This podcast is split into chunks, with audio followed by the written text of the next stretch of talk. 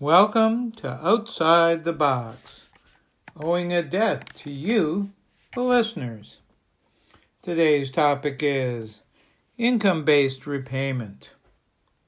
Because of the Trump virus, a lot of workers have been laid off from their jobs or had their hours cut back.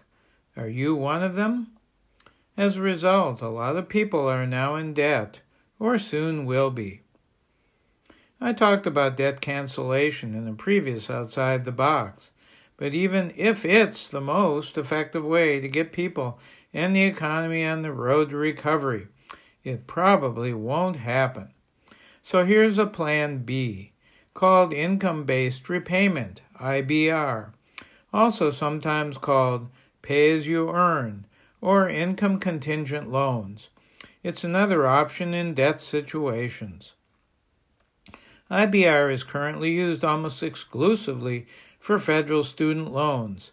A person owing money for student loans can pay based on how much they earn and are able to pay. No job or other income, or not enough to make the usual payment? No problem. No student loan payment that month. However, interest on the loan may accrue. Low income for 10, 20, or 25 years? You might not have to pay back much or all of the loan. The rest may be forgiven, depending on details of the loan agreement. So, those who have student loans as one of their financial responsibilities and have an income based repayment arrangement should not have to worry about repaying, at least until they get back on their feet. IBR payments are usually based on a certain percentage of so called discretionary income, which might be a person's total income minus, say, 150% of a poverty level income, based on family size and state of residence. For those using IBR for student loans, they should not have that debt to worry about. But a lot of people are facing debts that are not student loans. Can some form of income based repayment be used to cover other debts? If rent for an apartment is $700 per month, but the occupant can only pay 500 per month, the renter pays 500.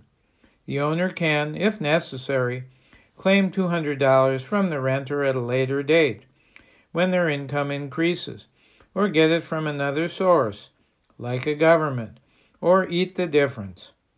The goal is to allow the renter to stay in their apartment rather than being evicted and maybe having no place to live. Income based repayment IBR is not offered to renters or to those who are making mortgage or vehicle payments, and that's where the government could step in by applying IBR to debts of those who are hurting as a result of the virus. Many who own or rent housing may also face utility shutoffs, electricity, water, phone, or gas.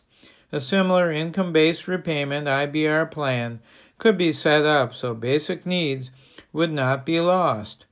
Utilities occasionally do set up a payment plan, but not often. An IBR would guarantee that those in financial trouble would have access to necessary utilities. Payment plans are a variation on IBR, usually set or at least agreed to by the person who owes the money. Court fines are one example, often as little as $10 a week or month. It's certainly income based, since it would be costly to a city or county to jail a person for not making payments in a timely way. Yes, it is legal, at least in Maine, to jail someone simply for not paying court fines, even though it sounds like a debtor's prison.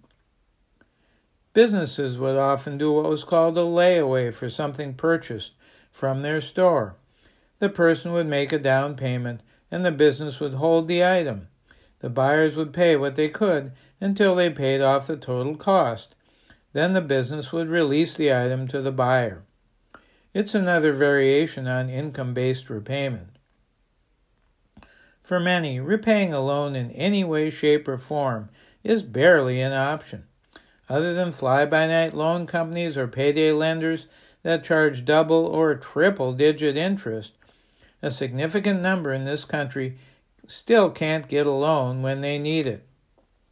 A 2016 article in Fortune magazine was titled, The Average American Still Can't Get a Mortgage. Banks are risk averse and have punted.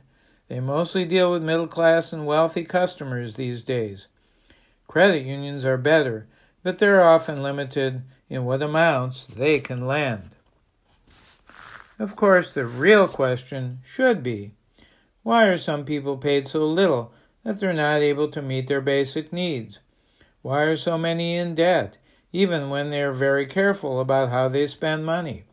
Why can't 40% of U.S. residents cover a $400 emergency without having to borrow from a relative or friend or a payday lender?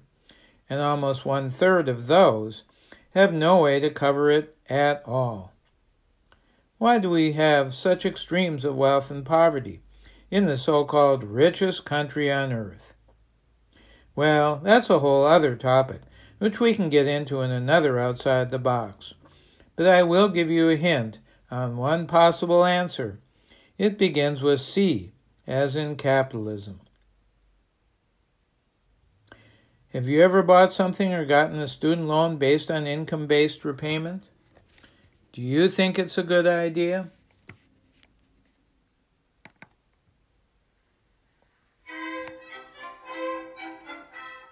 I'm Larry Dansinger, trying not to owe anybody anything.